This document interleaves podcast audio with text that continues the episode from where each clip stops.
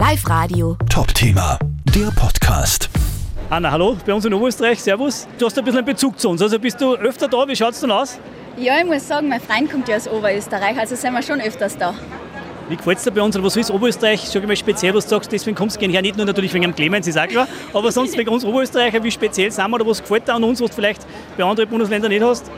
Ähm, ich muss sagen, ja, durch den Clemens habe ich schon lieben gelernt. Also ich bin viel da, ich finde, die Leute sind extrem offen und extrem hilfsbereit und extrem lieb und deshalb komme ich ja immer gern her. Gibt es irgendein spezielles Gericht schon, was du gern bei uns isst, was du sagst, das ist außergewöhnlich und das isst gern oder was der Clemens vielleicht sogar selber kocht?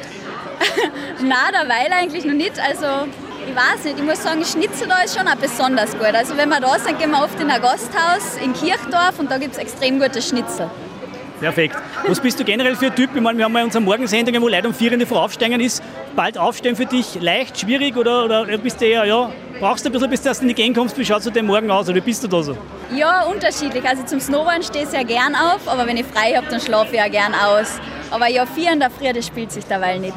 Das ist ein bisschen zu bald. Das ist ein bisschen zu bald. Also ich würde sagen so sieben in der Saison und wenn dann einmal frei ist, kann ich schon eine Langschläferin sein.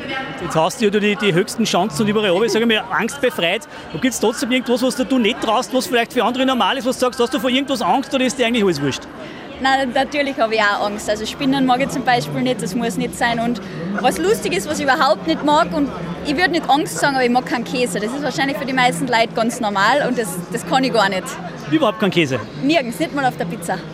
Warum? Das schmeckt einfach nicht, aber wie gibt es das?